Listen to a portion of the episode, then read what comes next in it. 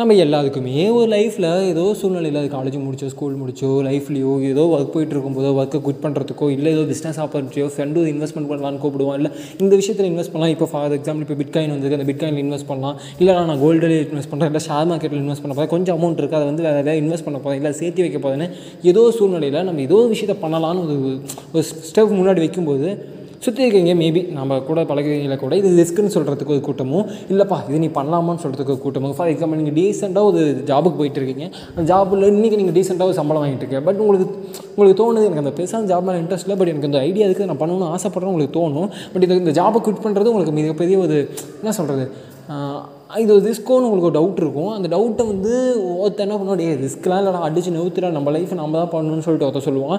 இன்னொருத்தர் என்ன சொல்லுவான், டே ஆமாடா ரிஸ்க்கடா ஆல்ரெடி ஒரு ஜாபில் இருக்கா சேஃபாக இருக்கா தயவு செஞ்சு இந்த வேலையை விட்டுட்டு அப்புறம் பின்னாடி கஷ்டப்படுவா, ஆல்ரெடி இந்த வேலையிலேருந்து நிறைய பேர் சக்ஸஸாக இருக்குன்னு ஒருத்தர் சொல்லுவான். இந்த மாதிரி ஏதோ இடத்துல கம்பேரிட்டிவ் வந்துக்கிட்டே இருக்கும். ஆனால் எல்லாத்தையும் கன்சிடர் பண்ணுங்கள், எல்லாத்துக்குமே ரெஸ்பான்ஸ் பண்ணுங்கன்னா ஃபைனல் ஒரு டிசிஷன் எடுத்துகிட்டிங்கன்னா அந்த டிசிஷன் உங்களோடதாக இருக்கணும், என்னோடய டிசிஷன் என்னோடதாக தான் இருக்கணும். ஏன்னா அந்த டிசிஷனில் நடக்கக்கூடிய அந்த டிசிஷனால் நான் வந்து நல்லா இருந்தாலும் சரி, இல்லை என் லைஃப்பில் ஏதோ மிகப்பெரிய பின்னடைவு நடந்தாலும் சரி, அதுக்கு நான் தான் பொறுப்பாகணும். ஏன்னா நல்லது நடந்தால் நம்ம யார் எப்பயுமே அவனால் தான் நினச்சி ஒத்துக்கவே மாட்டோம், அதே போய் கெட்டது நினச்சினாலும் அவனால் தான் நினச்சி நம்ம யாரையும் ப்ளேம் பண்ணக்கூடாது.